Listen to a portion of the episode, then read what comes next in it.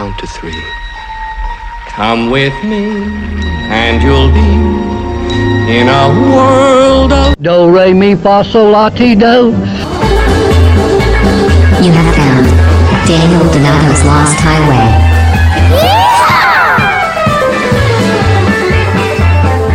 that lost highway. Howdy, y'all. The Lost Highway podcast continues, episode 37. Last night, I watched a documentary called My Octopus Teacher, and I was made aware of a concept once more that my friend John Osborne of Brothers Osborne made to me actually on our first podcast, uh, episode one. Is that uh, don't take all this too seriously. Uh, understand your place in life. So if, if you're a musician, understand that you're simply a musician.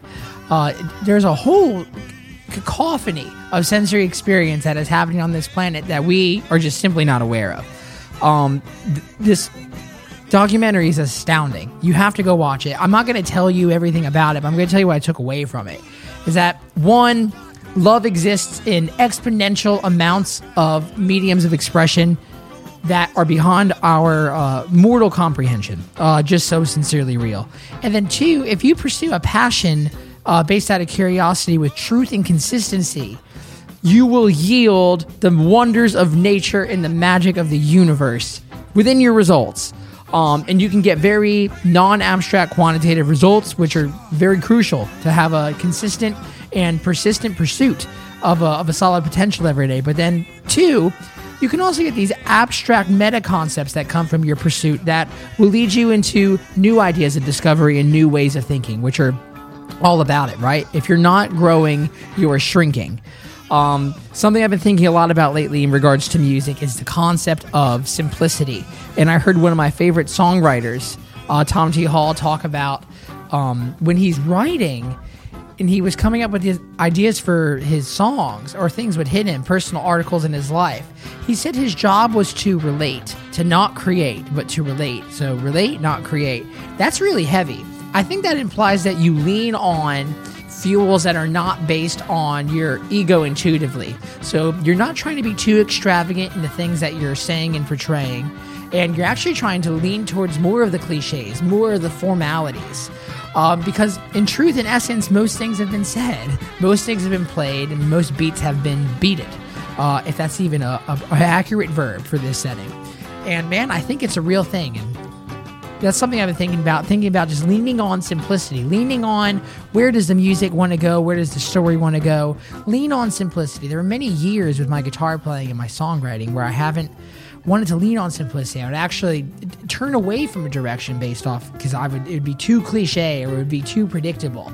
But really, all we have time for in life is exploitative enjoyment. Uh, very few points in life are we are we really investing time to go and explore. You're not going to like go to McDonald's and be like, you know what? Put a whole different kind of sauce in that Big Mac and, and, and don't do fries. Let's like Brussels sprouts today you'd be like, my God, you're like literally what you expect is, is no more. And I think the same thing has happens with music to some degree. Music isn't fast food, but music is a, a simple and tried and true concept, melodically speaking. Like, look at Pachelbel's Canon in D. That's simply four chords, and people are always comparing pop songs that are to like Canon in D. And let us not forget the most viral guitar video of all time, which was Canon in D, right? Bigger than any John Mayer's Slow Dancing in a Burning Room solo video. And it's like those four chords are the most simple chords. I think there's something to look into when you react to something based off of it being too simple and predictable. I think what that might be, because I'm only seeing this within myself now, is that this is my ego not wanting to quite surrender to what I know really works for most people to enjoy and consume. So, for all the creators out there, or the people who are maybe trying to decipher more of their taste and understand more of who they are. I think leaning into simplicity, leaning into understanding that is not of your own, but of a greater consciousness that's already been agreed upon, that's bigger than you, leaning into that force is a wise move. Nashville itself is in a very interesting place right now. I've been living here for over a decade, and the thing that I'm seeing a lot are there's an emergence of artists that are being persistent to staying true to who they are and not really trying to conform based out of like fear that they won't be successful or anything like that. My friends Jobe Fortner and Ryan Nelson are artists that are leaning into who they are.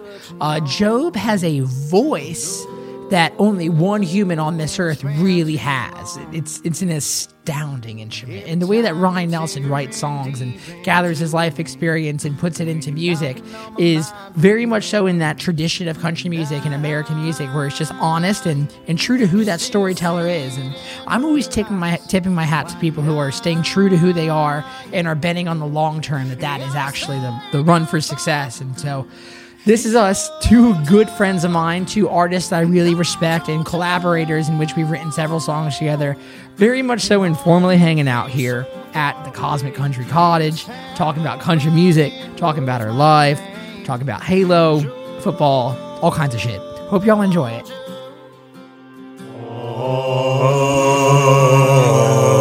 Walking around on some Halo recently? Are y'all playing that? No, No, I haven't played Halo in forever, dude. If you wanna if you wanna catch a loss, catch us on Rocket League, dude. That's where we're at. Catch us on Rocket League. Rocket League, yes. What is that even? You never played Rocket League? Wait, wait, wait. That's not like that song. Would you hand me that pipe? Yes, it is exactly. The, Hand me that, one? that pipe, that corn cob, and then hand me that, that cannabis. Ooh, Yeah, dude, we're gonna get this going off right. sir. Yes. All right. Indeed. Um. I, so listen, I'm being dead serious here. The last time I played a video game that I owned Yeah. was probably 2011. Because Right. when I started getting real serious about guitar, I sold all my shit. right, right. I have. I rare like we we play like we played that game. Like I don't even he plays some Call of Duty. I don't even play video games really. I don't have a console or nothing. So I I'm don't just either, like man. I don't have patience for video games. Like, you got a lighter? Uh, yeah, Ryan does. I don't have patience for video games. You know. Ryan and that Raised Rowdy's got that lighter. Yeah. yeah yeah. So are y'all all living together right now? No. I live like right down the street from him and Nick, Okay. like a mile away. Okay. How long you been down here? I've been here six years Holy shit. in the same house. you haven't moved once. I haven't moved. How's that possible? Do you own it? No, I just been renting it. Well, you And like me house. and the landlord, the landlord's a Florida guy. I'm from Florida. He's from Florida. I was born in Florida. Where are you really? I was born in Bradenton, Florida. No way. Yeah. That's cool. It's pretty over there. I've been over there. Uh, Man, I don't remember any of it. Yeah, it's it's real nice and beachy there. How many? So I know Tennessee is like, having grown up here, there's three distinct parts of Tennessee, Right. right? Is Florida like that? Absolutely so. Right. And Georgia's like that.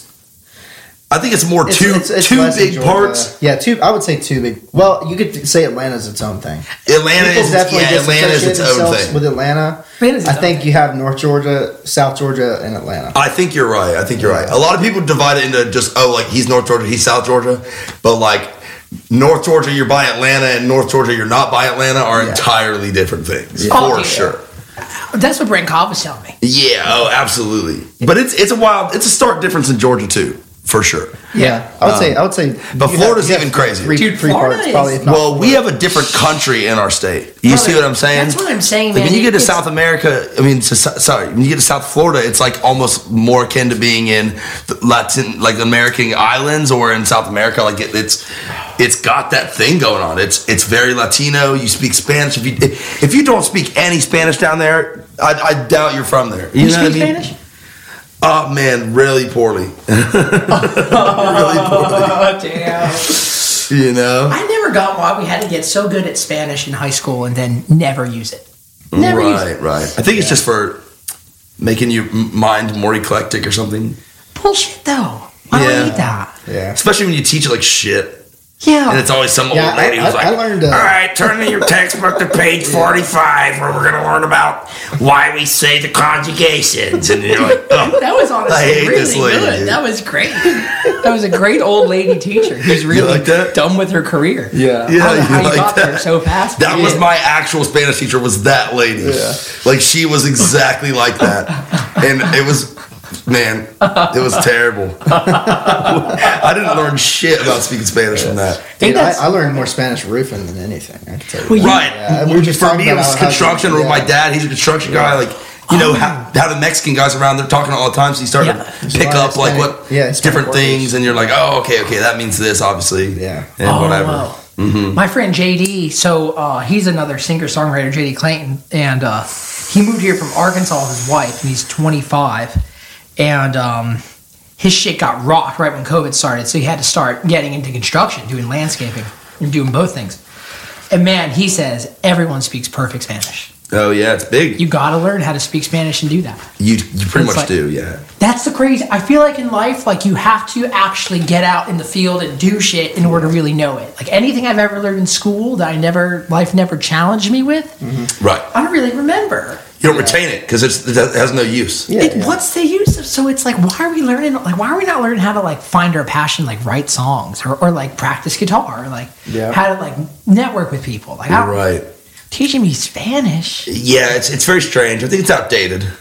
it's a little outdated. you know and it was it was developed in a more like utilitarian sort of mindset in american history Oh, how so? well just the when when the public education system was really developed where like across the nation people were going to publicly funded schools on a regular thing like now you can get arrested for like not letting like not having your kid in school truancy Truancy so like Yeah. by the time that system like the public public education system was put together the the like mindset in america was That's there if y'all want it. at at least for the at least for the like the people who were making the education system was a utilitarian mindset of like you know the most good for the most people like Mm. fall in line to your job like we work at factories we do this and that like know how to do your job well right, and get it early. and and like Yeah. know know a little bit about a lot of things Well- so, somewhat or what you think you know like a little about Did y'all go to college? I did, yeah. yeah Did I you? do Yeah, too you too, yeah. I never went to college. Yeah. No. I went to college. What'd y'all go for? Uh, I was environmental science major. So Really? big big outdoors guy. I miss it a lot for sure. I don't get to do that stuff anymore. Why? Well, it's a, we're a little far from whitewater kayaking and stuff. Things that I got into. We got some hiking around here. I go out to Cane Creek Falls and stuff Yeah. sometimes, but I mean, You know Taylor McCall? no. Taylor it was a uh, he was a fishing instructor out in Montana. Mm-hmm. And he's from North Carolina. Just great at it. Yeah. Just uh, fly fishing. Oh, that sounds awesome. Moves here, now he's writing songs. Yeah. With I can say I've never music. fly fished though. That's not. i wish i was good at it it looks Yeah, so fun yeah. dude Looks hard as fuck. It does. It, it's, it's so much. Like fishing where I'm from, Florida, we just throw we just throw something that's like you know like a shrimp or like or like something we just caught and we Well, just kind of chop it up and like throw it on the hook. We throw it out and we just set the pole down in a pole holder and you wait for that thing to start bobbing. Come on back. It might it might take 25 minutes. It might it might happen in two minutes. It might happen in 20 minutes. That's how it goes. might happen in 30 minutes. And we're just leaving it out there. If it took you 30 minutes, you probably got something stolen off your hook. So you might want to re- you know try it out. But like That happens. You know you you sit it out there for a while and then everyone just drinks beer and talks. I grew up. I grew up on a river too. You know? I So the- the He did- idea he of- grew up on a river too. I guess. Yeah. Yeah, for sure. My But that- river's different than his. Where river, he's but- at, that that water flows and stuff. They gotta actually like get out there and like hold the pole We're the whole ba- time and bass fishing. fish. Yeah, we're bass fishing, Right. catfishing, and that kind of. Are y'all ever noodling? You know any noodlers? Uh, y- yeah, not really. No. there was some crazy people who are going Yeah. noodling. Alabama. I mean, you follow Hannah Barron. I just Oh, am scared to holy put my hand in a damn turtle's shit. Yeah, I mouth mean, and you get my hand bit off. Dude, Come if on you back, get a like- snapping turtle, you're losing something. I'm saying that's what I'm You're saying, man. Something. You're not You sure are. what it is. You're It's gonna take a piece of your hand off your body. or something else. That's what they're born to. Yeah. Turtles are so much older than humans. Like they know Yeah. what they're doing. They're gonna bite something off like they're born oh, to. Oh, yeah, They're yeah. gonna Yeah, you dude. up. That's literally how they get their food. Though, is you sticking your toe. when you watch them chop, there. dude, So at you like an feel onion or a potato or something, you see them fucking cow, and it's like it's like, dude, you that's what would happen you to your grab them with your feet, man. You grab them with your feet. That's what you talking about? thing. You grab them with your feet, dude. That's how you noodle. You grab them with your feet. no, I thought it was your- arm. No, no, no, no, No, They're sticking their hand up in some of these catfish holes where they're like digging up they like also, that. They also get their body in there, dude, and grab them with their feet What and are pull you them out. I'm not talking about? you. Know That's how they do. Well, foot noodling? You seen the old turtle man? He was catching how the they turtles with his feet. So you're talking about traditional noodling versus modern noodling. I don't. I mean, I guess. It just depends on how deep the hole is, or if you got a cage too, because they make cages where they just you know go out there or boxes. I mean, where they pre- basically create them a home, and then they do go in and get them. You know, so or it depends on how deep the hole is. If you got to put your whole body in there, I've definitely seen lots of footage. Of people sticking their whole body in the side of a bank No way. and grabbing them with their feet. I'm like, no. Uh. Uh. I am not doing Well, that. I mean, these these things make me money. I don't want them chopped off. You know, like I don't want these. That's what I'm saying. Yeah, I can't for, get I can't get hurt. I can't hurt my hands any more than I already have. I'm like I, I'm done hurting my hands. I can limp around on stage, but not my hands. No. yeah, bro. Yeah, right. You can you can sit in a chair if you broke your foot or something, but Yeah. you, you can't like not be able to play. It's scary. Yeah, I'm not fucking with them. No, I don't fuck with it. Dude, I started sleeping with these uh as a little life I like these like life experiments. Like I don't know, just trying things for like four weeks and Yeah. so I got these uh CBD gloves that I sleep on like when I go to sleep. they're really interesting. They have CBD like infused in them and something they're just tight enough to where you can feel something's on, but you can't really. And it when I wake up, man, there's like a nimbleness to my entire almost my whole second half of my arm. I wonder if you like if just the tightness makes blood flow to go to your hands or something. I wonder what it is. I don't know anything about it. We're doing That's uh, Cosmic Country CBD. Whoa. So I've been totally experimenting with all like what are the ways we like have CBD involved in our lives? Like it turns out people like do it with their pets.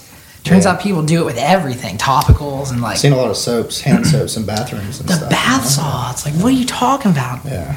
It's insane. So the the gloves are cool, man. And just because I'm that neurotic about protecting my hands, Yeah. like So it really it really does like it goes right through the pores like as easy as it does if you were to like smoke a CBD like hemp cigarette. Right, so it does different things to your body in, in ways that you take it in differently. So, like Charlotte's Web uh, is a story, and I'm a fucking, I'm a dumbass, so I don't know 100 percent what I'm saying at any given moment in time. Uh, there's a- it's so true. I'm gonna hit some whiskey. it, Hit some of that Four Roses right there. Dude, let's go. You got the Razor Valley hat and the the, the sweatshirt. Dude, yeah, I, I've just been wearing this every day because I'm just a cold Florida boy. Like if it gets like below 70, I'm like I'm freezing. I'm like no. The weather is Wow. still like we're, we're about. I've to been living in a hoodie. Honestly, I might take it off. I, I got a cool shirt, so I'm gonna wear it. Yeah. Boom. I was gonna give you a I like shirt. that I got one. one at the house. I think it's like a Smokey the Bear. It says like "Keep it green" or something. Oh, perfect. That's dude. way your style. It's I'm way too fat for it though. I'm way- But you don't hit me as a fat guy. You just hit me as a large guy. I'm thick, man. He's big, what? Like what? What? What? He's an O lineman, man. What's He's your an dimension? O-lineman. Yeah, did you play football? Like, what's your did, man. size? Like, what? What? What are you? I was uh, I very, stopped very growing. small with a big heart. I mean, it's what Holy you- Well, you No, got to be real like- tall in You gotta be real tall, tall man. You And he's like six one, six I'm foot. six foot. Yeah, you can't you can't teach height, man. That's all. Right, right. Teach, you know. You got to be like six five, six six on the on the O line. Yeah. So. What's that like? But if you're a block like something Jobe- like- what's Man, that what I like? should when have done was long snapping, honestly. And I just I just didn't do long snapping. I could have, I think, uh, gone to college for long snapping and maybe gone further, um, and not gotten hurt. I tore my hamstring and stuff. So Oh, come on. um, yeah, I mean, but I wanted to hit people. So I really, really, really liked just hitting people. as When hard you're as- built like a block like this guy, Yeah. and you come around the edge on somebody, it doesn't matter if you're not six five. You're gonna fucking mow them over if you're if you're like playing yeah, the way he it's all played. about it's all Right. about You know? leverage, man. Yeah. It's all about leverage. it's all about leverage, and Once being learn- smaller kind of helps with leverage. Once Why you is learn good technique too, you know. Low man wins. Yeah, low man wins. What's man. low man win? There's a The- lot of the wisdom low- to the be had here in man football. wins. When two people hit each other, Okay. the person who gets lower Yeah. in that hit is going to drive the other person up with leverage, and they're going to get shot off the hit, and the person that's lower is going to go through the hit. That's why leg strength Wow. is so important in blocking. And Right, stuff, know, right. And and also like So almost being his size kind of helped be like the job he was doing, pulling around the oh, edge. my job was to be on the line and then pull usually. What's Which means I would gets a running I would start. Go, I would I would get a running start and run behind the line and block. Come out the other side of the it. line and so like basically surprise someone and go. The first person, the first person that sees the guy with the ball, yeah, Like, they I, think I was blocking a lot of defensive ends, linebackers, corners sometimes on, on bigger Right. sweep plays or whatever. Because I was I was faster too, you know. I had a little bit of speed. How'd you train speed? Um, a lot of ladders, uh, short sprints, just agility workouts, uh, calves. You know, a lot. I played soccer uh, all through Wow. high school, and that really helped my footwork a lot. Whoa. Yeah, Whoa. so I played soccer year round pretty much. Is there a difference mentally between those two sports? I would say soccer is a lot tougher than people think it is. It's like a longevity game. You have to be able to continue Yeah, to play. very It's just it's a very very mental game, for sure. physically taxing. and Right. and it's it's, it's more physical than people think it is. Oh yeah. Is it really? yeah, I would Why say is so. that?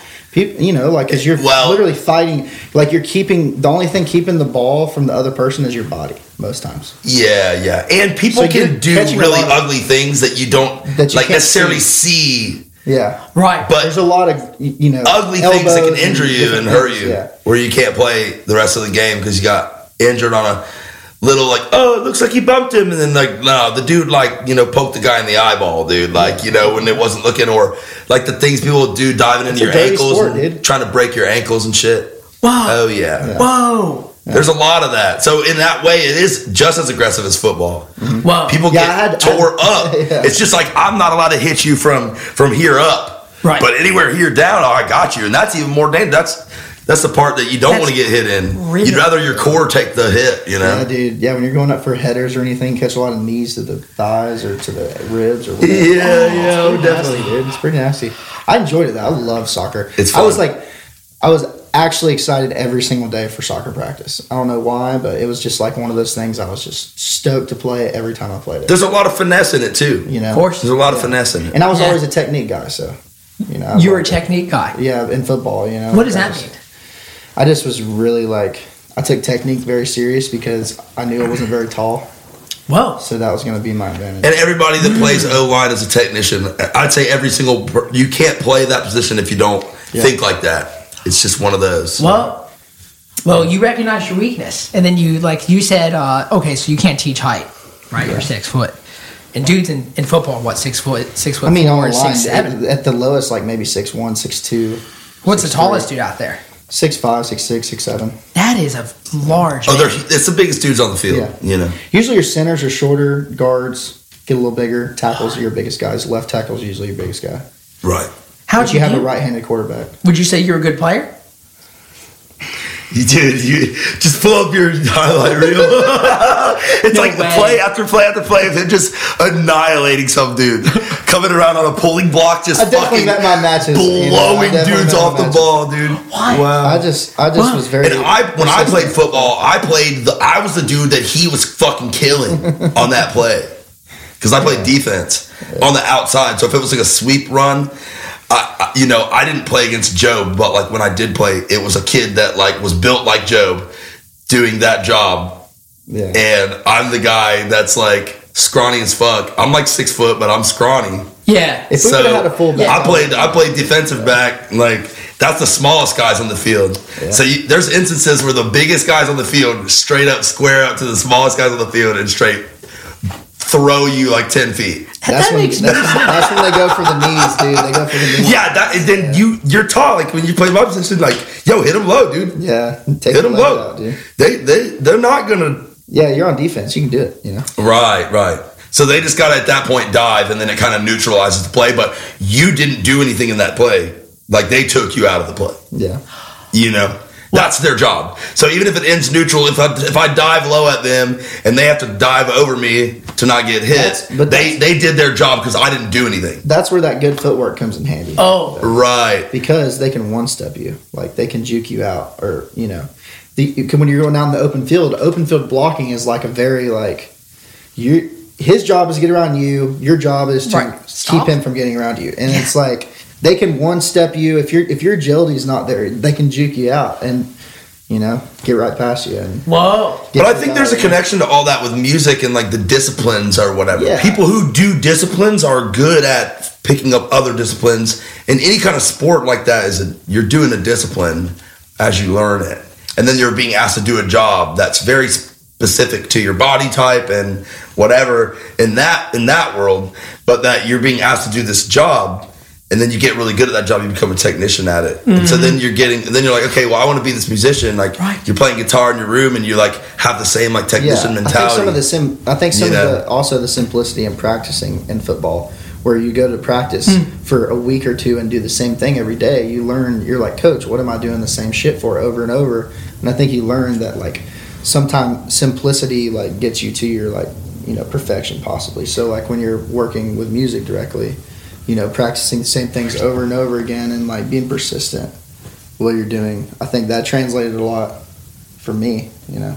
Man, does does it still? So is it something where you're doing? Yeah, like- I'm still still still doing. It. I mean, I'm I'm releasing a, a, a mixtape.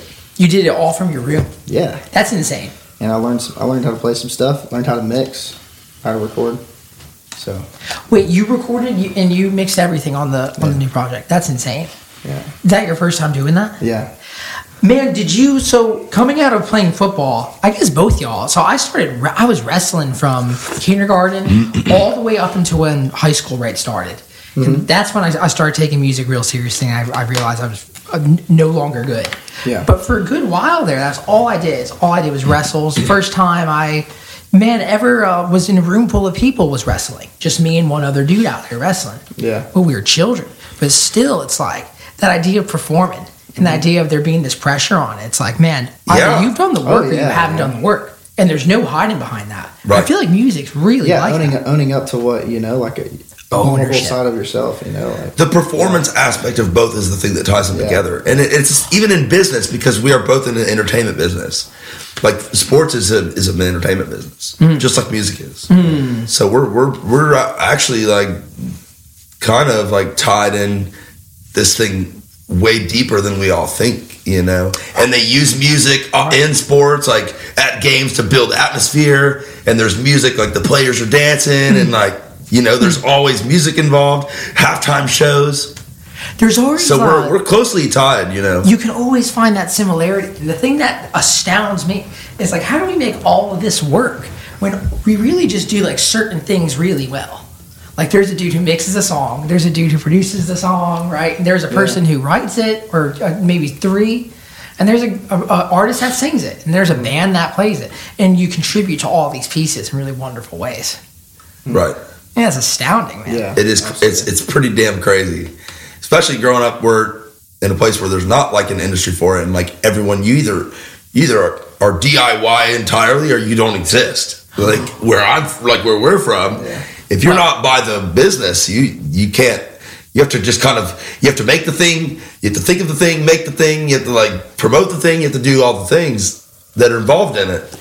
And like Yeah, then man. you come here and you see like Right. wow, there is like a way to make like an actual humongous business out of this. Mm-hmm. And you can get involved in it. Like if you're around here and you see how it works, you get involved rather quickly if you if you like if you like to. And that's a that's a huge thing that can allow somebody who's just like, man, I'm I'm really great at playing bass, mm-hmm. and I want to make a career of that. Mm-hmm. How do I do that? Right, man. I'm going to move to Nashville. Screw it. Then all of a sudden, this dude's making a literal career playing bass and having the most fun and playing the biggest venues and the coolest studios, and like that just doesn't exist like in so many places. So No. it, Nashville's like an anomaly in that way.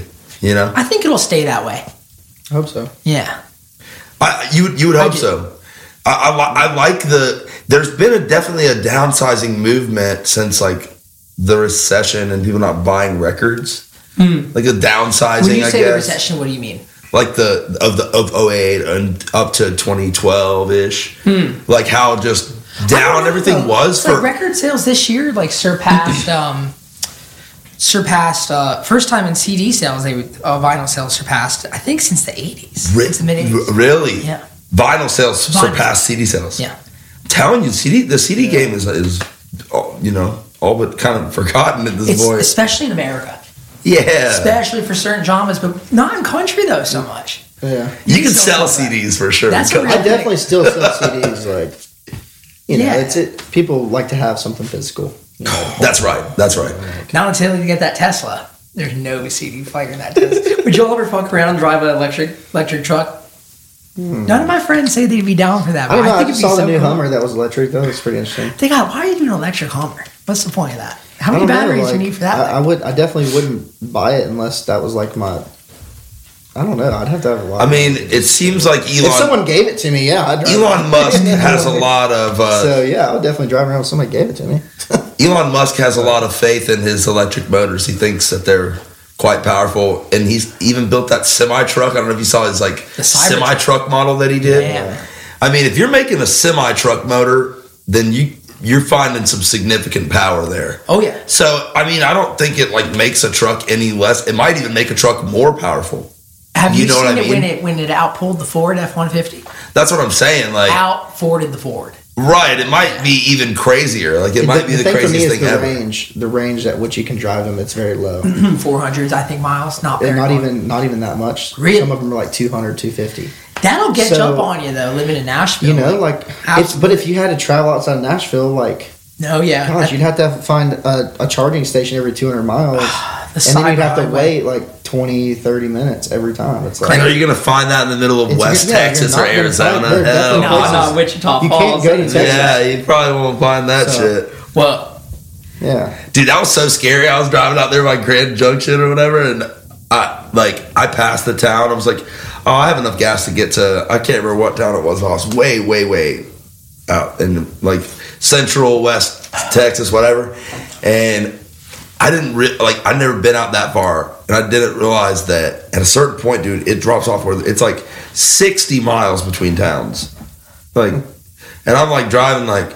Oh damn! I didn't think about that, huh? Then my I see my gas like going to empty, and I'm like, oh shit, dude! I'm literally gonna be stuck on the side of the highway in West Texas with no, like one car passes you every 20 minutes or That's something. real. It's like Oh, wow, that is We're- a Guy Clark ism. That, that scared the shit out of me. What? But I ended up making it on fumes to a pilot station that I found out there. It was like a godsend. I was like, oh, but you know what? Those people out there, a bunch of cattle ranchers driving by with their big trucks and trailers, they would definitely help you out. They saw some stranded. They'd be Hey, that like, could be a cool song. Fumes. Nobody take that. I like fumes. on fumes. Yeah, you like that? And He's like, nobody take that. I'll sideswipe your ass. You Yeah, take that dude. top line. Yeah, dude. Made it to Grand Junction on fumes. Dude. That's pretty Man, cool. that is nice. That's really nice. Yeah. That's beauty. Man, you know who just um just passed away was uh, I don't know if you guys listen to him at all was Billy Joe Shaver. yeah, I heard about that. Man, that's wild. I, don't I know, have man. you guys dug into any of his work? Uh, no. Yeah, I, I I did. One of my buddies was a big like fan of his and was like telling me about him. And he's a Texas, kid. like my buddy's from Texas, so he kind of like told me the story about him or whatever. And he was kind of like this legendary figure that I guess like didn't get the love that he maybe deserved. You got that four roses in that uh in that Cafe Bustelo coffee? No, no, no, no. I, no, I, I Dude, I might want to try that. That's beautiful. Yeah, yeah, I did it. Damn, cuz. Didn't Billy Joe Shaver write some like enormous songs though? Yeah, he wrote a couple big songs. That he didn't like. He didn't sing the he didn't have the big cut on him. He had a lot of Waylon cuts. right, right. That he wasn't singing. That's what I thought. Like Tales from the Tour Bus. Have y'all ever seen that show? That Mike Judge series? Yeah, You gotta check out Very Waylon good. one. Have you seen that? Yeah, he's Ryan? in it several times. I think I've I've seen ones Definitely about around Waylon's story. It's like, Yeah, yeah. oh yeah, come on, get that. Get in on that. That's a new corn uh, corn cob pipe too. I like the way the wood hits way more than glass. Yeah. I'm dumping this whiskey in the coffee, dude. Screw it. Let's go. Small batch coffee, baby. Weren't y'all living in Texas? Is that is that real? Uh, I, I mean, uh, we were never living out there, but Jobe was has been out there for probably a working month at there? least. Whiskey Time. before breakfast and coffee after lunch. I don't know. What is that? Is that already an idea? no. Our homie Matt Everybody moved take out there, I guess. You're coming in on it Oh, hot. today. no, dude. I'm ready to write. we just turned our podcast into a writing session. That would not be the first time. That's a real thing. Hey, we did that last time. we were supposed to have a podcast, me and you, and we Read between the writing. headlines. Read between the headlines. Yeah, that's cool. It's uh, man, I can't, I can't help but like kind of o- always be thinking of where things I'm writing come into a political view right now. It's Yeah. like it's so tense. It's so tense. It is. It's really wild. It's insane. I don't even. I'm, I'm getting on Instagram just to post things I get out. I don't even scroll. Yeah, I haven't been. I haven't been either. I'm tired of it right now. right? It's a tired of it. It's like a tired. Of, I'm just done. I'm ready for this to for us to at least agree on something. Right. It's been a, you know, it's d- desperate times sort of thing. Hmm. People are just, you know, uncertain. Right. People are f- afraid.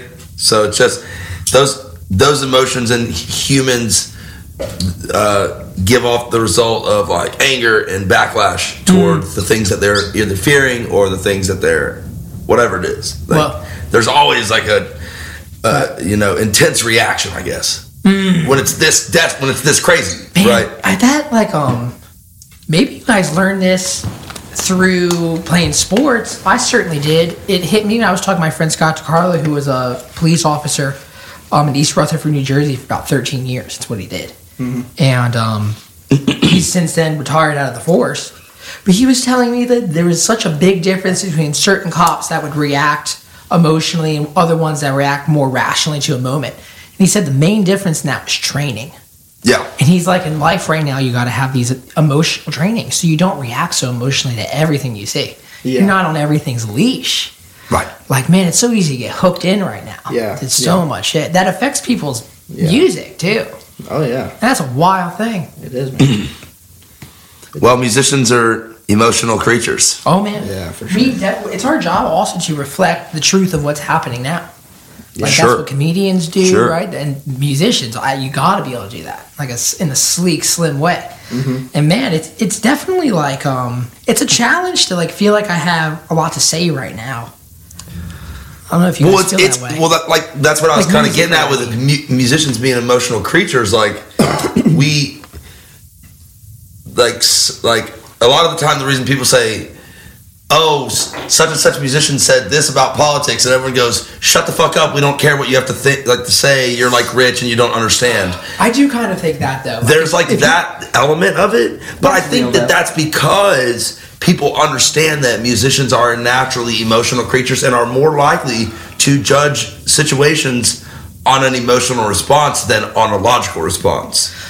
Yeah. You see what I'm saying? Oh wow, wow, wow. So then, then it makes Right. me, even though I feel like I'm approaching a lot like life pretty logically, Right. just because of my tie to what I do, I'm scared to even try to even venture there because Smart. people are like, "You're just a musician." Like, shut the fuck up. Dude, that is true. You in know? sense. like, oh yeah, let's. But then it's also our job to do that kind of like for society. It's always been art's job to do that. So it's it's kind of a tough. What, where's the line? You know, I think- is there a line? What does it look like? Dude, I think you have to admit that you're a moron. If you're not a like, no one clearly knows what they're. Yeah, yeah. So like, I don't need to go on Twitter and like hear about you're. You really don't know like what you're talking about at all. It's like that's a weird thing too. I'm noticing like with with um with this era we're in where everyone has a platform. Andy Warhol said it best. Uh, and I don't really know a lot about Andy Warhol, but he did say some cool shit. Yeah. And uh, he said one time, uh, I in like the 70s that in the future everyone will be famous for 15 minutes and it's like yeah man like i can see that because like everyone has a platform now especially like tiktok which like has the fastest 100 million um, user growth rate out of any other social media platform that's ever happened and it's like everyone's kind of has a platform where they think that people want to hear everything they say and i think that can kind of like help like inflate narcissism in your life which would like lead to depression and you can see why I just see like a lot of angry creatives right now, like people who do art, friends of mine that you know own jean comp or make jeans, and uh, people who do uh, visual, people who do music, people who do production. It's like there's anger, and it's like man, I think it's because you think what you say really is that important, but it might not be.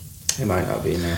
That's the thing, and I, I feel like to be honest with you, man, like you know, I, I like I'm not saying I'm the smartest guy ever and I know everything that's going on, but like I studied history and poli sci type shit in college, and like that was what I was focusing on. Wow. So it, and I and I was around just like some really brilliant people. So Mm-hmm. even if you're not this guy, you see what that, that looks like, right? That's part of what you're paying for. what'd you study? What'd you do? I studied history. I studied American history, and um, you know when you when you look at history, you look at all sorts of things. You look at You economics. patterns, you look at right? yeah, you, see look at cy- patterns. You see any patterns in, in cycles that are happening today? That's a I feel like a whole nother podcast. But uh, you know, I mean, we it, got time. but it is like. Like uh, I'm not gonna act like I know, but that's the thing. I'm not gonna act like? I know everything about this stuff. Right. But I know enough to kind of know what I don't know, Hmm. and so many people don't know enough to know what they don't know, and and then the people who typically know the most on a subject without being like the expert who's actually the talking head, Yeah. they're usually kind of like Right. they shut their fucking mouth about it. and then the people who know the least are the loudest about things. A lot of this the out. time. Are y'all familiar with that? Uh, that that uh, who who was it? I don't think it was Confucius. I hope people don't get mad at me if I get this one wrong. Um, those who speak do not know. Those who do not speak know. I think is what it was. It's like, well, that's real. Yeah, like there's- those who do not speak most likely know. And everyone out there who's like saying e- that they know everything, and people consumed by social media, Right. Posting Well, that's what the I mean- if they don't speak, you you better assume they know at least. Or, you know, Exact- I think. there's a vibe to that. It's just like, man, I don't see like a lot of like uh, artists and songwriters I love right now like going and like posting about the things they do know, like how to write a song and like hmm. how to perform on the stage and how to like convey an emotion through music. Like, well, we've been out there, stripped like, of it though. We that. don't get to like, do a lot of these things That's right now. been So it's man. then Yeah. then what are we supposed to stew on, right? In our spare hmm. time that we usually would spend creating a new thing for our set that we're going to do tonight, or do, Right. you know whatever it is. I think about um, Yeah, being on the road definitely is What a different mind state than than uh, what's been going on for sure. when Yeah, you're on the road, you, you can't help but focus on no more than three things. Right. You, Right. It simplifies things for you, and you can really t- like hone in on how to, how to do your job really well, and it's nice. I usually function better when I'm on the road. Me too. As personally, business wise, everything you know. So, Mm-hmm. uh, yeah. Mm. But it's been fun to create in this time and, and learn to create differently. You made a whole E EP. Yeah, I mean, you have. Uh, I mean, you know, just trying to learn how to um, be That's active awesome. all, during all this. Yeah, it's been it's been fun. Man, what? So what inspired that whole thing? Are you on it too, Ryan? Yeah. Are you doing like you guys? Yeah, I did a little bit. Yeah, we co-produced one of the one of the tracks together. Uh, Ryan played like guitar and bass, uh, some slide guitar. And that was one that we had written together too. yeah, so that's there one was we had written it was with like- uh, Troy Olson. Troy Olson. Yeah, so Shout out Troy Olson, dude. yeah, Come on. The Arizona Cowboy, dude. Or is it New Mexico? No, it's Arizona. Is it not New Mexico where he's from? Is it New Mexico? No, I think it is New Mexico. I don't know. He's from right on the line though. His Troy Olson's property, Right. like family's property, backs up to the Mexican border. I think. That's beautiful. Yeah, he's like a damn Arizona or whatever the western ass cowboy as hell. Right on the lines. A cool. Oh, yeah. Cool lyric. Dude, we're, we're just we're just making uh, Yeah. we're just making songs right here. We need to write start writing these Yeah. fucking down. yeah. But I mean, Ryan Ryan had been through the studio more than me. Uh, he had more experience for sure. Like I haven't had a lot of experience, I would say, but I've seen a lot of mic placement and paid attention while mixing and things like that to what guys are doing and. You know, me and Ryan kind of worked out. That was the first song I recorded with this stuff. I Well- just went to Guitar Center and bought an interface and mic, and so this was the first song we recorded using this stuff, and so it was a big experiment. We just It's brave. yeah, we went after it, and then I just continued to work on it. You know, But it was so cool because we like we worked on that song. We were just really stoned and just stoned. like just doing the creative thing that we like to do. Yeah. We're like, Right. if we're creating or writing or whatever, usually like it's like eleven in the morning. I just show up at the house. Right. We drink some coffee. Yeah, you gotta get down to it. We rip the bong. Whatever happened, whatever whether we're writing or doing that something to record or whether it's like whatever. Yeah. We just wherever it takes us. Whoa. No, uh, not like uh. It's not so structured like oh Right. this is what we're doing whatever today. it, whatever it takes us. Where are all these these uh, titles coming from? oh Dude, my are we It God. just takes us, dude. Dude, let's hey. Are we writing this down? Do we have this written? I mean, we, we're recording it. we should bleep out the, the titles. I'm about to say I, I know like three people who are going to be writing every one of these down. This this one's induced the most titles out of anyone ever. Dude, I think because there's three of us in one room, I think the energy is like I think we need to write a song, Daniel. We're on a, we're on a similar energy. I feel like us fellows. Me and him write a lot. I would say. Yeah. Dude, that's a real thing. Like energy Okay. companions, like friends that Yeah. that just coast with you when you're creating, doing your work. That's Mm-hmm. a real thing, man. It is cool because Yeah. it's like we're it, you you are feeling different every time about what you want to maybe even make or what you're trying to express or get out. Hmm. It's not always like, hey, let's co-write a song. Sometimes it's just like, let's barbecue some ribs and conversate about like the world, and then all of a sudden you have two guitar licks and three titles later. Yeah. You know what I mean? Oh, so it's like it doesn't always have to be like a co-write, but then sometimes it is. And then, and then like, oh, I, we got this idea. Oh, there's this like title. There's this lick. then it's like okay, we have something concrete to like go at. Then it's easier to like approach it like a co-write. You know, Man, that is that's the realest thing. So you're talking about intention. right? You're talking about your intention when starting a project. Or just like going on about just a single day of doing whatever it is. You Right. guys aren't so uh, so uh, rigid in your approach to the structure. Yeah. Right. Well, do you think that affected the music in a in a positive light? I think so. Yeah. Yeah. Yeah, man. I like uh, trying to just discover new ways and new things, and taking taking the time to like be vulnerable and try something new as well. It's cool. I've always like embraced like the way that I change and the way that the music changes. Right. So I've always just tried to be like in my head, I'm like whatever the, wherever I go and whatever I'm like feeling and I'm like writing a lot of that, I believe that that's happening for a reason and I'm not gonna try to like fight that. So then when I have a collection of those songs that I want to record and I record those songs, it's like time stamping my life for me too. I can remember where hmm. my head was when I made that Yeah, I was watching the Paul. versus whatever, yeah, whichever one of my Yeah. songs or whatever, I can remember the headspace. And so it's like, it just sort of like, yeah, it helps me map your own life, I guess. Yeah, I was watching a Paul Kaufman thing this morning, and he was talking about how Willie Nelson says that he like he likes to say like he doesn't maybe have a sound, um, or Paul Kaufman says he doesn't want he doesn't want to have a sound. You know, like whatever that sound was for that record was that moment in life, like, and whatever the next thing is, the new thing. That's cool. you know, so That's awesome. Right. there's not really a sound; it's really like a a timestamp or um, you know the vibe before that, which is like where Run, what Running mixtape is for me. It's very COVID. Where you was right then, yeah. yeah. It's how I've, that's how I, it's exactly how I feel like. Wow. Yeah. And when you care, then you then you get to care about it more. Yeah, man, I love. It. Then you get to like really care I about the art you're making. And when people say to you, "Hey, dude, play this song that you have," you don't have to be like, "Oh, that fucking song." Yeah. You know, Wow, that's great. you're like, "Oh, I love that song." Actually, yeah, cool. Hmm. I'd love to play it for you. You gotta always at least try to love what you're doing. Like I, that like has to be a part of the approach to like say you're gonna put your name on something and do it. Like the priority of loving it, it has to be real. And it's like, man, I think with so music- many people don't get to love what they're doing. It's astounding. If people knew how many people didn't get to do what they really wanted to do, they'd be stunned. What do you mean by that though? I, think that people are willing to totally compromise what they want for the idea of like having some fame or getting some sort of like fast track to the. People love the idea of an express lane. Like, give me a mm. break. Like, you know, everybody loves an express lane.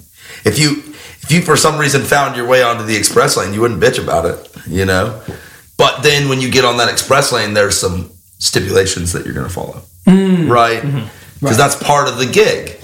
If you want it your way and your way only, get in line for the hard way.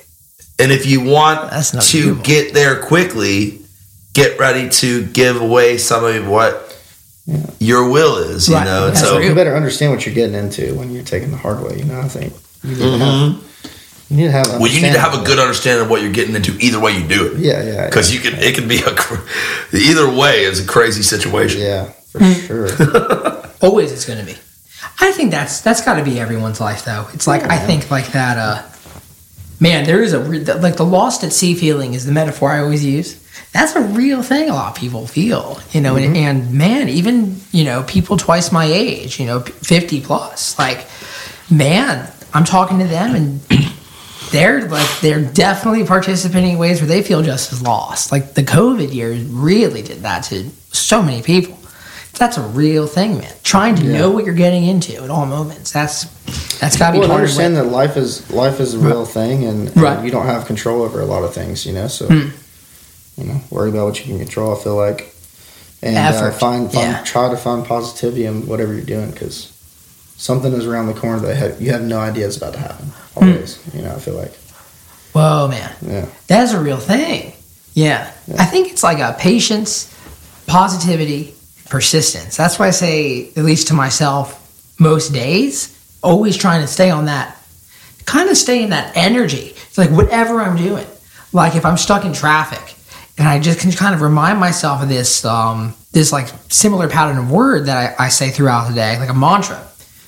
It's like, whoa, you know, so you can kind of exist on the same vibration throughout the entire day, or or, or headspace, or like operating system, like every, whatever you want to call it. Mm-hmm. And man, I think that level that you exist on is what comes through music. Like I think that's a huge part of it that speaks for us that we're not even aware of is is speaking for us in large ways. Mm-hmm. And it's this idea where it's like, man, if you can exist in a positive, like efficient headspace throughout as much of the day as possible, then when you're you can kind of always be playing music. Like you can kind of always be writing songs in your head or always thinking about guitar and thinking of like playing rhythm parts in my head. We just cut a song yesterday for this uh for this Phish tribute album uh to, to Farmhouse, like one of their biggest studio albums. Nice. And they have this amazing um country style song called Back on the Train. And man, for like four days, like literally, I'm just playing the rhythm part in my head, just trying to like feel in my bones. And it's wild. And tracked it yesterday. It was fun as fuck Wow. to be back in the studio. Yeah, definitely. Cut it down at Sound Emporium, uh, Room V. Have you ever tracked there? I love Sound Emporium. Didn't Emporium you track B. some songs there? We did Jelly. Where- We did some of Jelly Roll's. Well, Jelly did his record at Sound Emporium A. I did a little writing in there with them and some performance on the album, so I was in there with them, and it was it was honestly a dream come true because I've seen Sound Emporium A, like I've seen the room Hmm. so, on several occasions, but never got to work in it. So it's my mm-hmm. first time working in Oh, there, and I was legend- like, legendary "Holy shit, this is so cool!" Legendary but room. also. Sound Emporium B I had worked at before, and I actually, dude, the drum tones you get in Sound Emporium B because the room is like a little bit smaller, Yeah, but it's not like a super small drum room, mm-hmm. but it's not like as wide open as Yeah. Sound You- Emporium A. I've been in B before. Yeah. Dude, the punchiest drums, Oh, the yeah. fattest, like roundest drums, Oh, like yeah. in that room, it's Yeah. unreal. And the ceiling's all shaped crazy right in there, so you can get this perfect, like, oh, dude, the mics are just like soaking the sound up. It's like so good. That was an observation I had yesterday. Like, so in the studio we're at now, man, I've been in here every day for at least, at least four hours, like every day since March, like writing and, and tracking demos in here. Mm-hmm. But to be in a room where it was designed for music, the energy is a hundredfold different. Oh yeah. Like it, the you're just inspired being in the mm-hmm. room where you can the, the way that you, you're talking.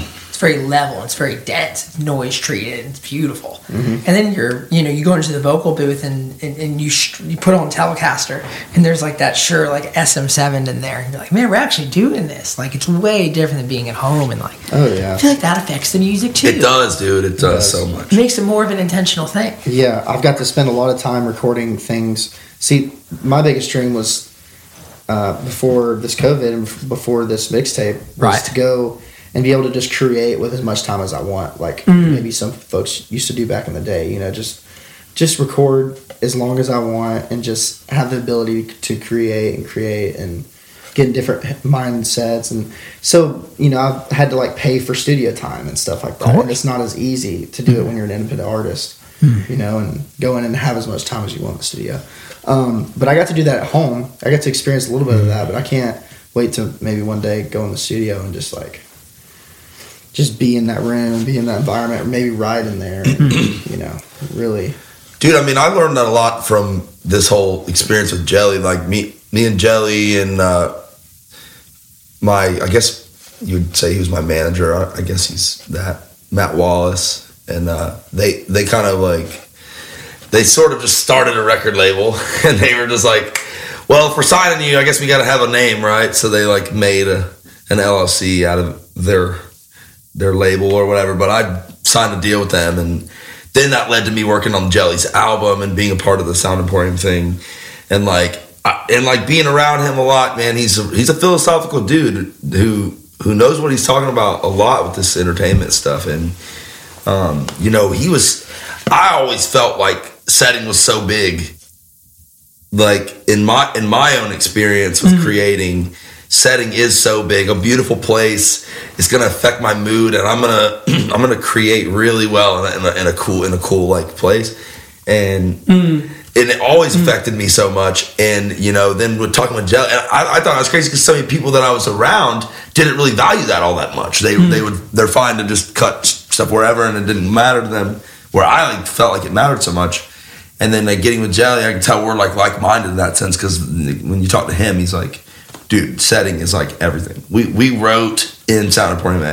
Mm. Like we were there for a like Yeah. seven day period hmm. writing and recording on that album. So I was in there one of the days just writing, and then one of the days like just whatever, just hanging out. But you can see that the process was super natural. Like we had enough time. On Spotify? Yeah, it's on Spotify. But we had we had enough time in the studio What's it called? to really like dig in and like kind of lay back and make the What's the, the record shit. called? Yeah. Uh, the album's called Self Medicated. That's cool. Yeah, it just costs so much money to to be in there, man. It, it does. That it, is does. a- it helps to be jelly his and what you know cover? where he's at in his Oh, career. that's that guy who like looks like kind of like Post Malone. Am I wrong? He's a big. He's a big dude. He's a big boy. Well, he's like a large Post Malone, right? yeah, yeah. He's a he's a he's also a thick guy. He's a thick man. Is ah, wait, is large not acceptable? Is large not PC? I would take dude. Large is great. No, dude. If you ask Jelly, he'd be like, "Man, I'm a fat motherfucker. What do you think?" Like, he told me one time. He goes, "Dude, I feel like delivery is something I'm really good at, and like making things look cool." He goes, "Shit, I've made a 450 pound pound man look fucking cool for 10 years." I'm like, "Yeah, okay." Uh, he dogs himself about it. Dude, I gotta get him on here talking about what he's doing. dude he's he's awesome man way eclectic dude you know that you think like oh this guy's a rapper but dude really he knows about all sorts of kinds of stuff and he's very well rounded as far as how to do this business wow, so- what a different, uh, what a different kind of dude. yeah he signed a country artist isn't that weird Damn. he's just like hey nelson you're pretty good man we're gonna sign you i'm like all right bud hell yeah thank you Man, I've never heard of him. I've never heard of Jelly Roll. oh yeah he's a nashville guy too That's insane. born and raised Oh, that's not his name, of course. Yeah his name's jason That's such a normal name for a dude named Jelly Roll. no one calls him Jason. Jason. and uh, i mean like to certain people you know people who know real well Man, no, I- that's that's been cool. But Yeah. what really what was cool about that whole situation was then I didn't have to feel like I was weird for giving so much of a shit about setting. Because this guy's Mm. setting the example of like, no, make your setting cool as fuck and watch what happens, kind of mindset. And I'm I'm the kind of the same way. So we, at least we, we, you know, I'm I'm signed to a deal with them. We value kind of the same things, and that, mm. that's really cool. well, that's cool. Yeah, it's really That's cool. great. I think yeah, it's like something that I learned a lot this year, and I'm just kind of fucking around with this idea still. But it's it's really like the thing about living in Nashville is that, and I think it can be this way for like any business center of a certain like domain of expertise. But living in a city where there's a lot of people trying to win and get at the same thing, it can kind of cause you to like compromise with certain parts of your identity. And certain parts are good. Like, don't be a dick. You know, or make sure you call people and like let them know that, you know, you guys are friends. You guys are Yeah, cool. yeah. And be a kind person. Yeah. But like, man, if you live in, you know, certain parts of Nashville, like you live in East Nashville, a lot of those people sound the same. They kind of start curating and you man, you live in Midtown and G- Germantown, you know, like there's that scene as well. And it's like I think it's all about like you just being you and finding those people who vibrate on your same level, like people, which sounds so woo and abstract. I'm not trying to talk like that, but it's like that's how No, I you're feel in a you're big way. absolutely right. right. You know, You're absolutely right. just like you'll attract um, the people in your life that you should be working with and collaborating with. Like if you're working hard and and just staying true to who you are. Right. Yeah. I mean, look at the class of artists that came out when you're talking like Maren Morris, Brothers Osborne, uh, Kacey Musgraves. Like they were all operating on like a wavelength together of like being true to themselves. Each one of them, and none of them sound like each other. And yet they all sound like themselves so well. And they were coming up in a time where a lot of the stuff was more of the manufactured, like Midtown sound or East Nashville sound or whatever. Right. And they kind of had this in betweener thing where they like had elements of that East Nashville like sort of authenticity thing, and then elements of the music row commerciability maybe. Um, what are your guys' thoughts on commercial on commercial music hmm. and cur- and writing commercial music? Because I feel like country is literally the only genre that is as big as it is and has things that are equally commercially successful, like that is country. Like you can't say it's not. And then stuff that is so not successful that is still really good. Right. Like right. there's some great country music that no one's heard, and it's not Sure. commercial at all. I mean, you can argue that the best country music is the country music that no one's heard, but at the same standard. time, Right. At the same time, though, commercial music is like people gravitate towards it for a reason.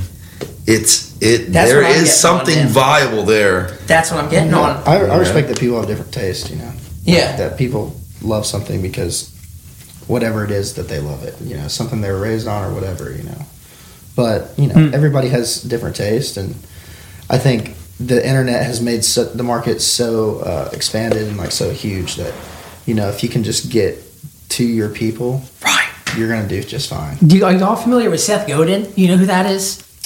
So he's a marketing mind. So I again, I don't know anything, but he has this book called uh, "We Are All Weird," and it's insane. And it's uh, I'm like some of the bullet points that I can like I'm in this headspace think of. One of them was the idea of not like uh, embracing tribalism, but like you have a tribe of people who dig what you do, and you can you know you can communicate to them in, in many different ways. You can give them music, uh, photos, content, video, uh, all that, and it's man, it's that's the era we're in now, where it's like you no longer get like the whole pie; you just have your slice of the pie. Like that's the Jobe slice, Yeah, that thick slice. Sure. It's real though, you know. Yeah. Man, I, I think that's a beautiful thing about being an independent artist is that man, if if you have that get up and go, there literally is nothing stopping you. Like there you- isn't, man. Like you work it. hard, man. You go, and you're a good person, you know, Mm-hmm. and uh, you can understand that people are different, and you're going to meet all kinds of different people, Hmm. and you just try to be yourself, and again, be a good person, and treat people the way you want to be treated. You know, it's like Hmm. I think you can find your crowd of folks. Whoa. The world's so big, man. Oh man. And It might don't even be in America either. There are definitely people that do Oh, no. better maybe overseas than they even do here. Man, And so they live here, you know? It's So- yeah, we were just shipping out some vinyl here um, a couple days ago. I had like fucking 300 boxes. Like everyone in my van wasn't able to come over to do it, so I'm doing it all myself. And I'm like, I'm very present, you know. Mm-hmm. I realized, man, what a uh, what a sign of um, green lights. You know, just like keep going, like you're good. Yeah. You know, and uh, man, I noticed that uh, there was like four records going in one box all the way to Germany. And uh, we went to Germany the first time last year. These four boxes were going to Cologne, Germany. Cologne, Germany was where we had the least amount of people in attendance for our headlining show. There was like 26 people in this big like EDM German music hall with like graffiti on like the floors and the walls on the I can like monitors picture this, dude. Wow. like sound guy has dreadlocks like down to his Birkenstocks, and it, it was I want to say great Job, like that's the Jobe vibe, like Dude, part I of to go to. I want to go to all these places. I mean, I don't. I don't know if I told you, but I mean, you inspired me to do the tour that I, I hope to do here soon. Wait, are you how so? I just want to go to. I just want to go. You know, I, I want to continue to do opening shows if possible. But, but I mean, you know, I I want to get started on my own thing here soon, and I want to go play for my people. Like whoever comes, like there's five people there. They're like my five people. You know, Yeah, and just well, there'll be more. really try to connect. You know, That's crazy. try to connect. You know, with who who can, like, like you guys are doing. You know. Finding a connection is is the. It's like it's so easy to get away from the concept that that's all you need to do and keep it that simple. Yeah. But like, there's things that are true today that'll be true in five years. That'll be true in ten years, twenty years. There really, really are. Yeah. Because that's not really a long time, and these things have been truer for way longer than that. And man, finding a connection with your people, that's always. So if you can do that for, that's so vague. It's so macro. But man, if you can do that, I feel like you're always going to be generating the the good stuff. You Yeah, know, yeah. and all that's encompassing of it. Yeah, I definitely want to try and go overseas at some point. It's definitely a Oh wow. Oh man, I've, I've gone out there and backpacked. but, you know, and there's such a huge market growing in Australia. I feel like I'm, I'm Mm-hmm. you know, Dude, I feel like you could, in a lot of places, you could show up with a guitar and find your way onto stages in like a heartbeat.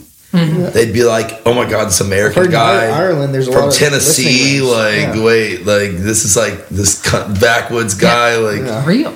you know that like they're playing in the streets and shit. Like you can find your way into all sorts of shit in Italy yeah. or like France. You gotta or do it. Do you know could Borja just show up Cancesi? in a town. Borja's a, a, a, a fellow uh, Instagram, like well known guitar player.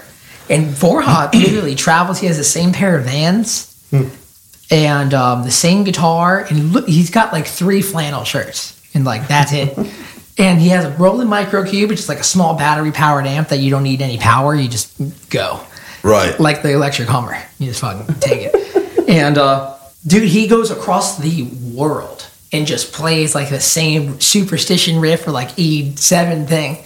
And everyone's dancing with him. And some of his videos have millions of views. Wow. Babies still up, go, go, go up dancing to it. oh, it's him playing the same thing every time. And he's just busking across the street, just in in markets, and Wow. it's wild, dude. Like That's on awesome. cobblestone roads in Italy. Well, that's how music beautiful. really connects people. That is mm-hmm. really how it connects people. And there's there's certain sounds and, and feelings and certain songs that doesn't matter like what your like niche of music that you really like love is. I know. You're this is if you like music at all, you like this because this is just like, like canon and D.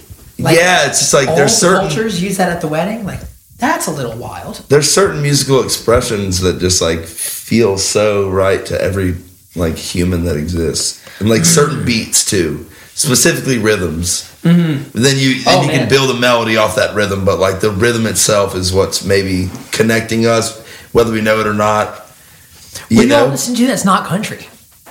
Reggae. Jobe, you, Jobe, I'm you get into reggae the reggae. dude i No, honestly I- listen to country about 30% of the time Yeah, I'm less than that. wow. Yeah, Yeah. I'm, I'm a lot of rock and roll and a lot of reggae. Oh, so I like I like rock and roll. Whoops. I grew up on a lot of rock and roll, but I also love all sorts of stuff, man. I love jazzy stuff. I love listening to like Hmm. crazy like uh Y'all ever listen to Afrobeat? Afrobeat. Afrobeat Man. and Afro harp. You ever listen to Afro harp? No. It's wild, beautiful. Is it crazy stuff? Yeah, I'll put it in the intro of this episode. It's Yes. wild. It's Yes. wild. It's beautiful, dude. It's, That's awesome. it's beautiful. It's astounding. Yeah, like that stuff. Like, What the f- what is that? Is that our phone? Dude, my phone literally never has any volume ever at any point, and then y'all were like, Yeah, that's how "Let's turn our phones on silent," and now it decides it wants to make noise. that is so funny. That's pretty scary. I know. What the hell? It net literally. You know, every time you're like, I lose my phone, and he's like, "Should I call it?" And I'm like, "It doesn't. It doesn't ring." Why would the phone not have the option to ring? I don't get that. Well, no, I turn it. I turn it off. I don't want to hear it ringing. maybe we Yeah. brought it to life, dude. No, maybe all Maybe we did. Maybe y'all like, dude. Yeah. The energy brought it to life, dude. Here we are. Energy's real. It, people pop their head the same in Germany as they do in The force is real, Mississippi. dude. That's real stuff, The force is dude. real. So the so dude, Joby One Kenobi, dude. man, we the are. story of Star Wars is the story of the hero. And you leave home, and there's several steps to the hero's journey. Of which I'm a I'm a dumbass, so I don't know them all off the top of my head. But the general idea is one of Hercules, Luke Skywalker, Jobe, and Ryan, and it's real. It's like so you know you, you you have the you have the call to power, and you go and you attain, and you traverse chaos, and you you face hardship, and hardship becomes part of your resume, and you discover who you are, and you learn how to execute, and you learn how to bring it back home. Mm-hmm. And then you just keep on generating. And it's like, man, we're all on that same vibe. We're all on that same train. Yeah. Yeah. It's a real thing. But the hero's journey, yeah, the force is real. Keep discovering, man. It is real, dude. The force is real. and the music, man. I feel like me, like.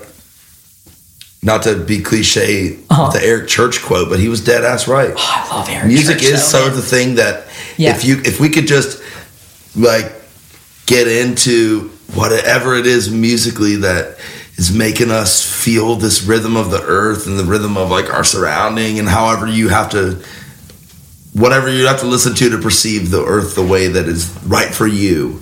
Hmm. Music affects how you're perceiving it. Hmm. And in a lot of ways whether you're a depressive person or a anxious person or whatever it is there's something out there some kind of feeling i guarantee you that hmm. Will alleviate some of that stuff for you or at least help you understand it more or whatever it is hmm. Or make you and so there's relatable. healing in it Yeah. and there's also that thing that's the like more primal like rhythmic to the earth there's that and then there's also the maybe helping you understand your reality better or at least cope with it or whatever it is that you have to do hmm. Yep. I agree, man. Can't say it any better. Yeah, very well said, my friend. Yeah. Yeah, it's beautiful. I'm super high.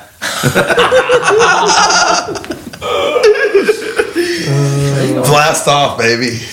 That's great. Glenn is the couch for it. Three, two, one.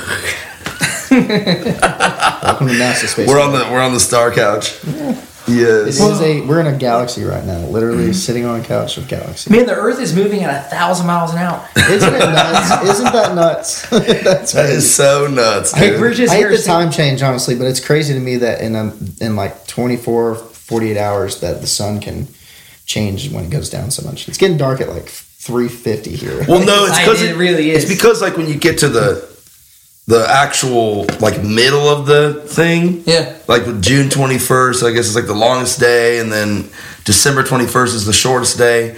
When you get to those points, that is like you know you're starting to like you're, you've reached the edge of how far it's going to go that direction then it starts to tilt back the other way and you lose an hour of sunlight in that time alone so then from losing that hour over that i guess month and a half period or whatever and then you get the time change you lose about two hours in about a two month span Mm, That's sunlight. real. It yeah also depends how high up you are. Your elevation. Oh, absolutely, Like dude! In? Florida, man, when I was growing up, like we lost the sun way later. Because we're down by the state. equator more. Here, I, I even noticed the different like pattern that the sun takes across the sky here in Tennessee compared to Florida. The like angle yeah. that the sun's taking. Speaking of suns, this, I've been just staring at this. Yeah, that's so dope. Man, that is uh, like that's the an whole artist named. Mario Panchetti. He's um he's a for everyone who can't see, he's more of like a collage approach to art, which I really love the collage approach. really cool. Really and cool. uh, It's a yeah, pool of flowers with Saturn above it and a rainbow and the sun cactus. It's interesting. It doesn't get better, honestly. I love it. Saturn used to be my favorite planet, and then uh, when we moved to Tennessee, we moved to a town called Spring Hill, Tennessee. Saturn was always my favorite. I used to live there. That was my first move. you lived in Spring Hill? Uh-huh. Man, it's where they used to uh, manufacture Saturn. no, uh, yeah, yeah, Saturn Parkway, right? Yeah, Saturn Parkway. Yeah. Busted my ass on Saturn Parkway once. Oh yeah. trying to skateboard. That's when I Oh. learned. learned. It was the moment when I learned I did not want to be actually a good skateboarder because I wasn't willing to eat ass like that. Yeah. Oh, it's uh, Crack When you get my a teeth on the gonna eat cement. That's just I stopped You're gone. skateboarding when I got credit carded so bad. I was like pissing blood, and I was like, I'm good. I'm good. I'm good, dude. Like this was fun. Well, at least I didn't stop skateboarding, but I stopped like trying to do tricks and nail sweet tricks that I I like was trying when to you pull stop off. doing that, though, you're not doing it. But right? no, Like, but dude, I would go to the skate park. It's just so big in Florida, man. Like the skating thing Mm. that like even when I wasn't like trying to be like good at it, I still would ride my board up to the park and like skate around with like the kids I knew that were a little bit younger than me that had been like Right. really grinding and killing it, and they were so good that just even getting to watch it was sick. it's real. So I'd go down there and just hang out with these dudes and, you know, bring a pack of smokes and a, and a, and a 32 ounce beer and like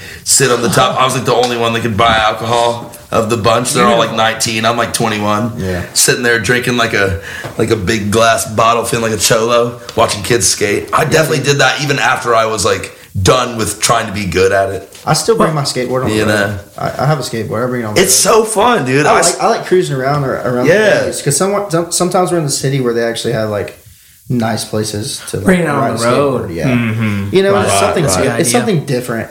Right. I only think about skateboarding when I'm doing it. Same for golf. I, I play golf and started playing that like a year ago.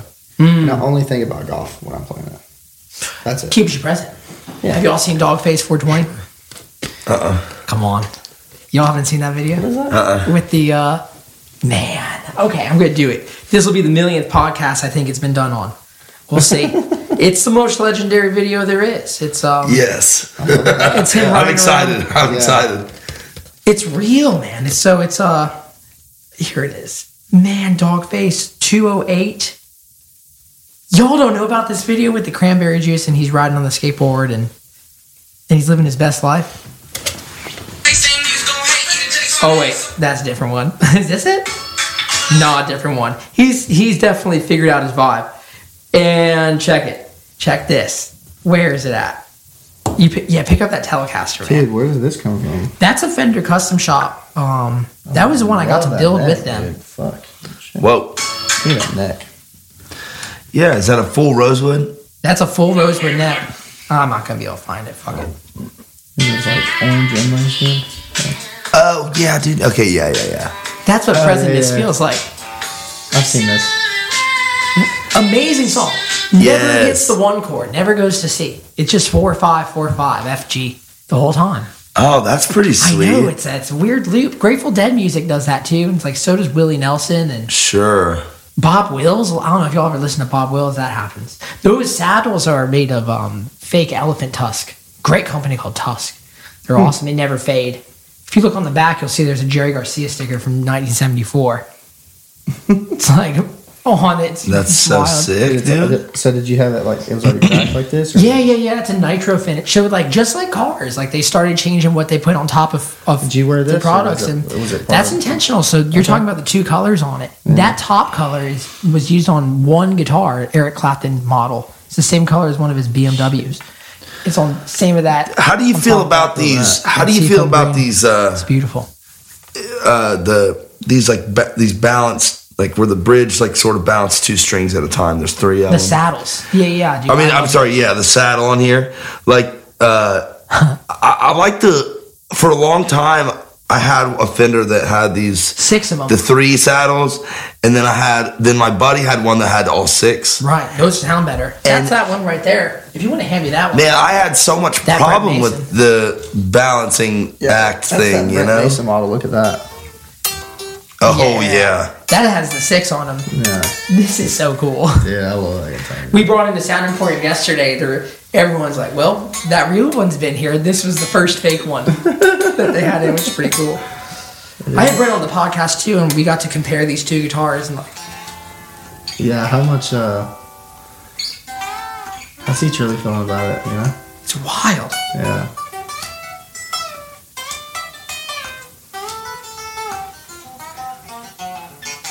Oh, that thing's sweet, dude. Yeah.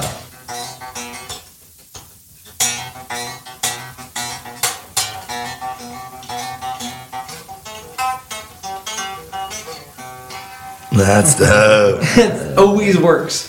Yeah, It's beautiful. it's awesome. Man, well, you just did a live These- stream the other night, right? We're Rosewood, using use your Strat for that, Yeah, I though. use my Strat. Yeah. And that orange amp.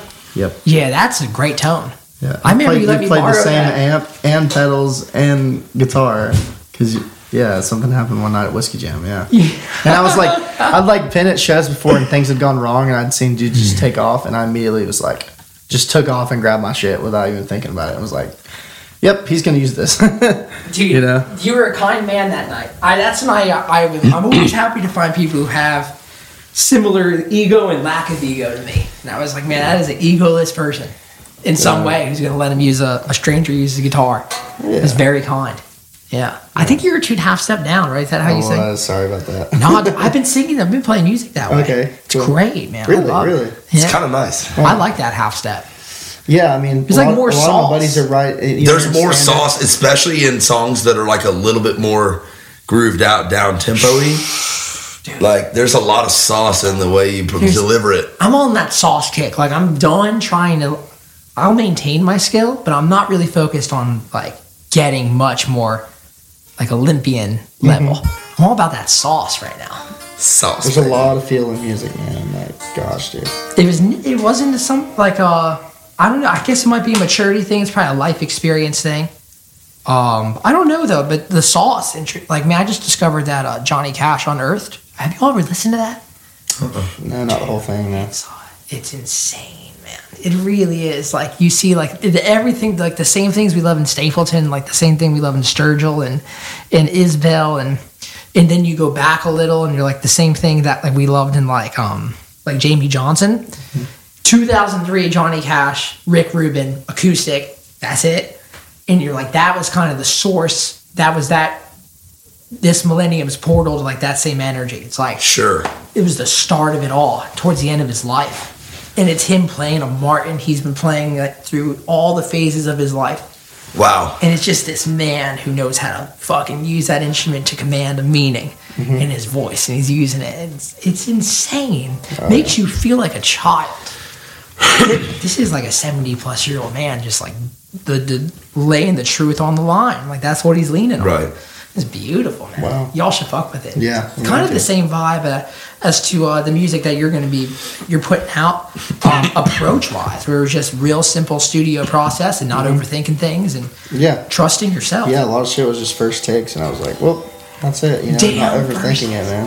wow that's insane i can't do it. first take might scare me Well, well, like first good take, you know, I, I feel like it takes you like a, a take or two to like get your wheels, but your first like good take, and then you and then you're like, oh, I got it, but I think I can do it better.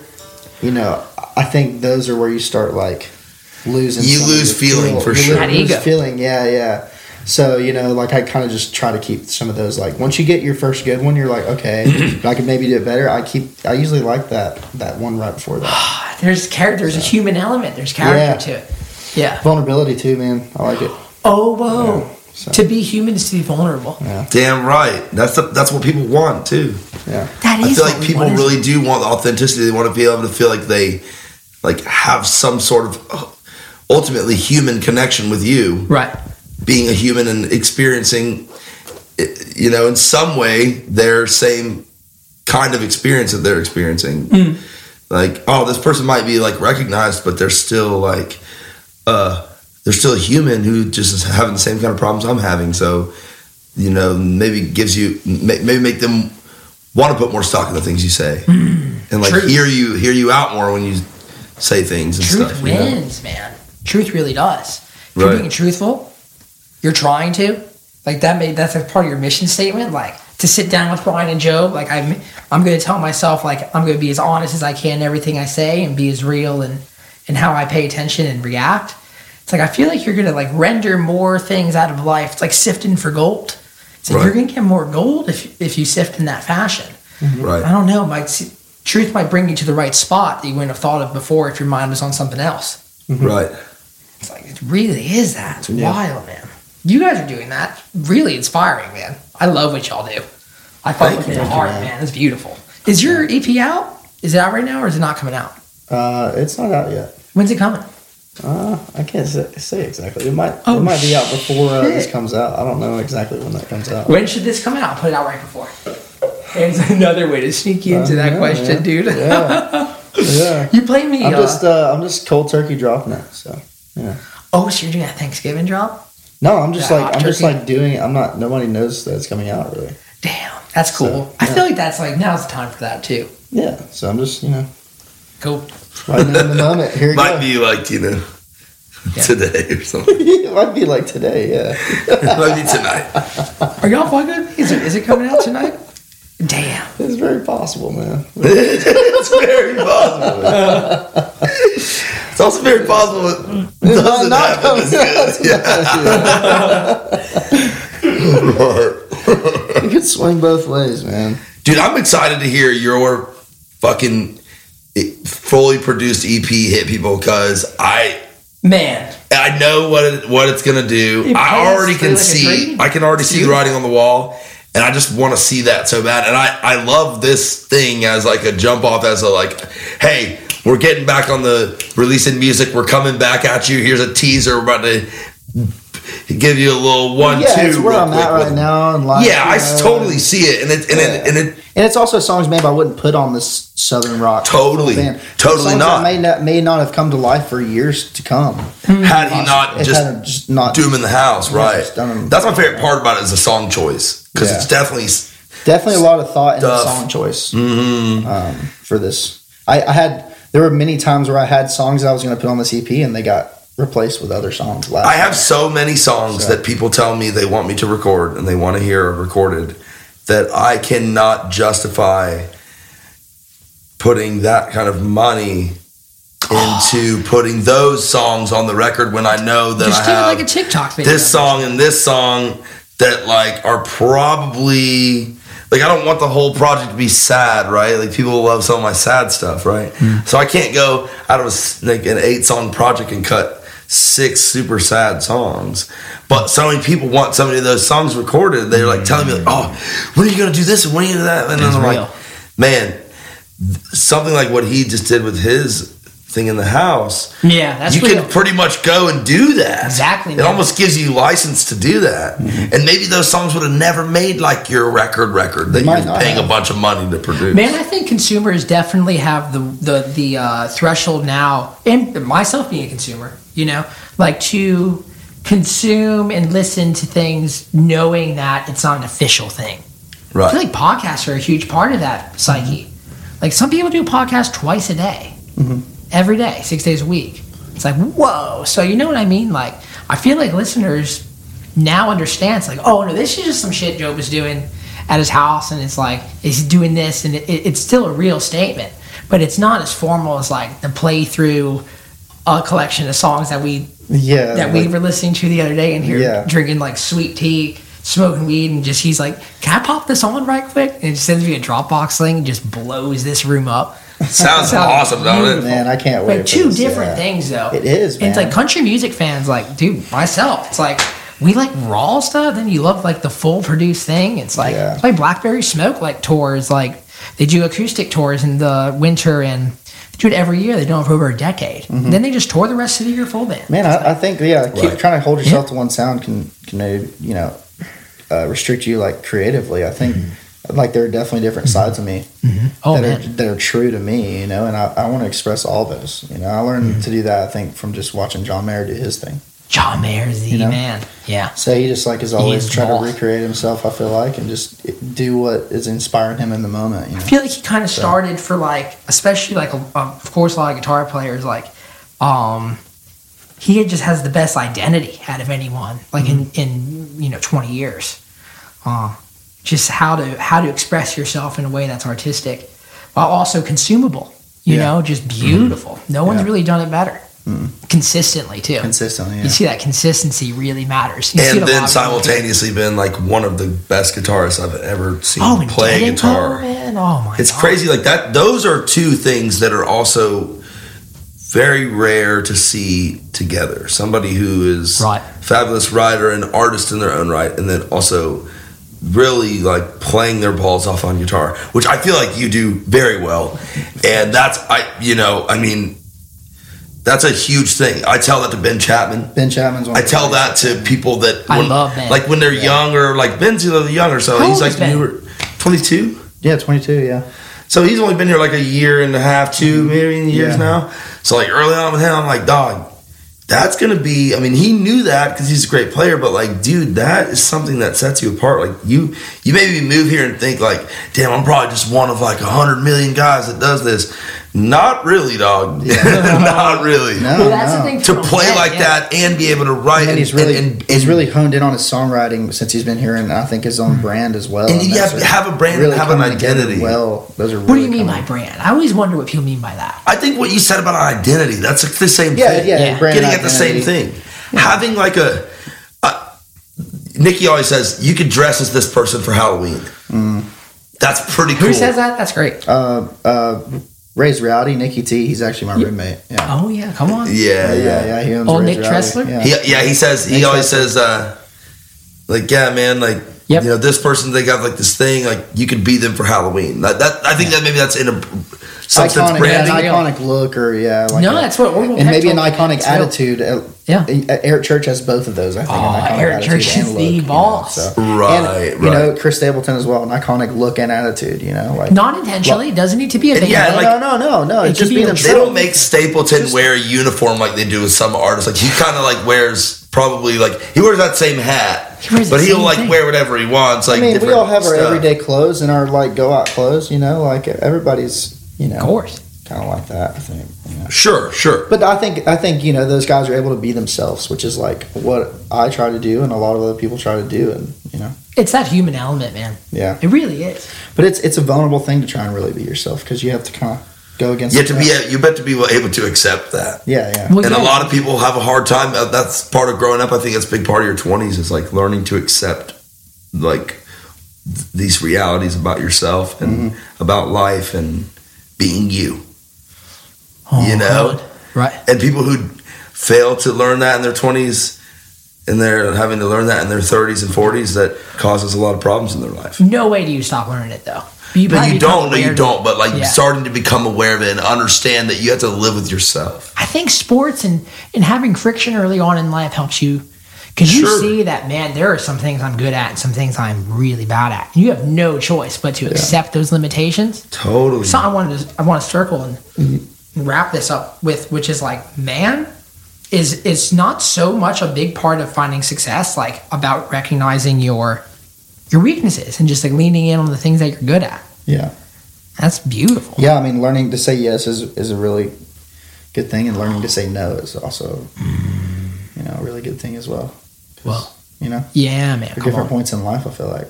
to reject the idea that we can't put out music and that we can't interact with with people like uh, during covid was like uh, you know several of my friends like did that went off social media and like went off like making music and write music and like that actually that's cool that you know but really like the thing to do is to like reject when people say like no you can't do this and, and try to find good ways around it so kudos to you my friend for doing that you know Hell yeah. so when's that shit dropping I gotta hear it man Dude, it could be tonight. It could be uh, in a week or two. I don't know. I honestly don't know. that's amazing and I honestly am not going to tell you.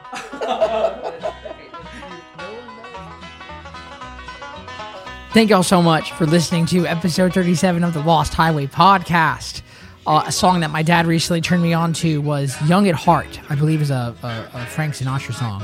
That might not even be the title of the song, but the idea is to just have a sense of humor, not take all the shit so seriously. So if you're living in a in a bubble in which that there's a lot of people who are trying to achieve the same thing that you're trying to achieve, uh, like a lot of my friends here in Nashville are.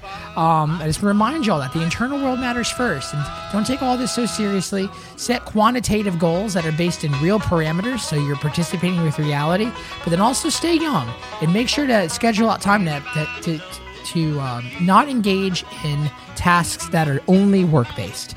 Uh, that's why I love conversations like this with my friends Ryan and Jobe and, and others. Is we can just talk about life, talk about Halo, talk about country music, and and just enjoy time as it passes. The Earth is moving over a thousand miles an hour through this through this ever expanding universe, and it's infinitely complex. Um, the music we're listening to today are, is the Fox on the Run, one of the best bluegrass songs ever written by the Country Gentlemen. We listen to Jobe's uh, song Georgia, one of my favorite songs of his, and then Good Lovin' by the Grateful Dead, sometime in 1980, I think in like Providence, Rhode Island. Make sure to follow on Spotify. Make sure to subscribe on Apple Podcasts. And then also here, check this out. Are you ready? Join us on Patreon. I post relaxing ambient music every weekday to start off your day right. I have messages that of me reflecting, trying to stay positive and telling y'all what I'm up to. And then also you can support this podcast directly so we don't have to really talk about a lot of ads during this time. Uh, thank y'all so much. Make sure to stay patient, stay persistent, stay positive. Remind yourself every day of that and stay cosmic. Catch y'all next time.